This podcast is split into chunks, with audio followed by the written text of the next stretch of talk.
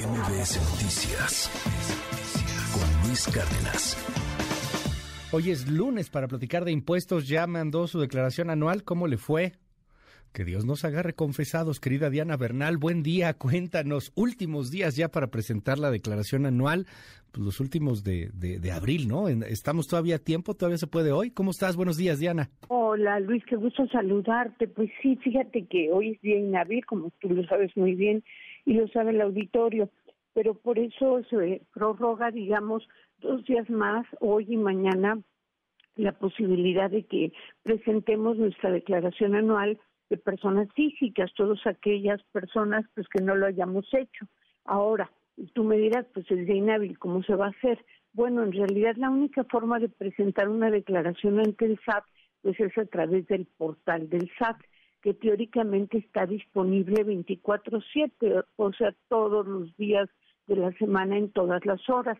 Pero esto nos va a dar, voy a decir algunas especificaciones, una línea de captura al presentar la declaración. Esta famosa línea de captura no es más que un, dato de 20 números básicamente y algunas letras, en total son 20, es muy larga, y se tiene que utilizar ese número para poder pagar nuestra declaración anual hoy o mañana, pero también me dirás, pero los bancos no abren.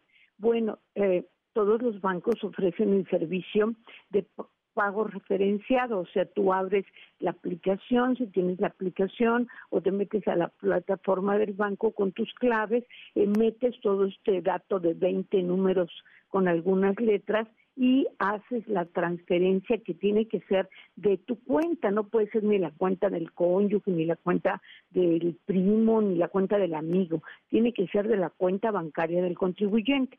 Ahora, si por alguna razón no te estás dado de alta en la plataforma bancaria o bien no te funciona la aplicación o no te acepta el monto del depósito, porque para personas físicas está reducido a 500 mil pesos, lo que puedes hacer a, través de transferencia bancaria, tienes el día de mañana para presentarte en la institución bancaria en donde operes tu cuenta, sea cuenta de cualquier tipo, de ahorro, de inversión, de cheques y hacer una transferencia en ventanilla a través de depósito bancario que también se llama pago referenciado SAT.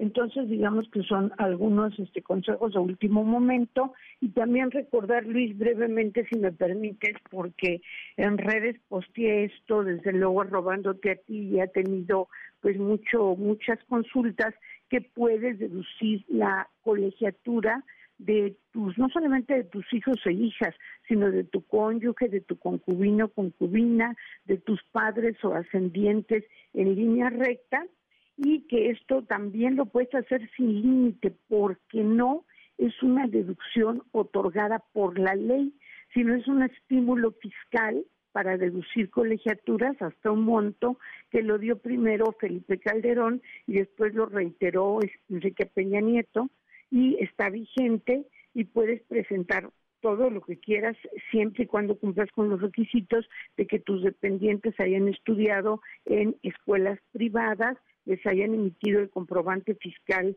eh, respectivo y eh, hayan cursado ya sea un nivel u otro, lo que hayas pagado hasta, por ejemplo, en primaria, hasta 12.900 pesos durante el año, si pagaste eso, pues se puede deducir. Entonces la buena noticia es que allí no hay tope y pues sí tratar de meter todavía los que puedan hacerlo esta deducción. Pues ahí está. Hoy es la, a final de cuentas, pues el límite que se tendría que tener, o sea, como nos dices. Hoy y mañana. Es día, inhábil, entonces el, día de mañana sería ya el, el, el final. Y si no se hace, Diana, o sea, si, si llegó el 3 de mayo y ay, se me olvidó, me fui de puente, nunca supe, pues recargos, multas, ¿qué viene? No, eh, puedes presentarla de inmediato el día 3 de mayo, que es miércoles, pero la línea de captura ya te va a salir con una pequeña actualización y algún pequeño recargo, probablemente, pero todavía no hay multa. Mientras el SAT no te requiera, no hay multa. Entonces, los que no puedan presentarla hoy y mañana, presentarla a partir del 3 de mayo eh, de manera espontánea, que te den tu línea de captura, se actualiza mínimamente el pago de lo que tienes que pagar de impuestos, pero la gran ventaja es que si lo haces antes de que el SAT te requiera, evitas la multa que es entre 8 mil y 16 mil pesos según el caso. Vamos a seguir de cerca el tema. Ahí está tu cuenta de Twitter y en tus redes sociales respondiendo las preguntas sobre estos asuntos. ¿Cómo te seguimos, Diana Bernal? Sí, por favor, Luis, con mucho gusto en Twitter en arroba Diana Bernal, la uno y el LinkedIn por mi nombre, Diana Bernal. Excelente día y excelente semana, Luis. MBS Noticias con Luis Cárdenas.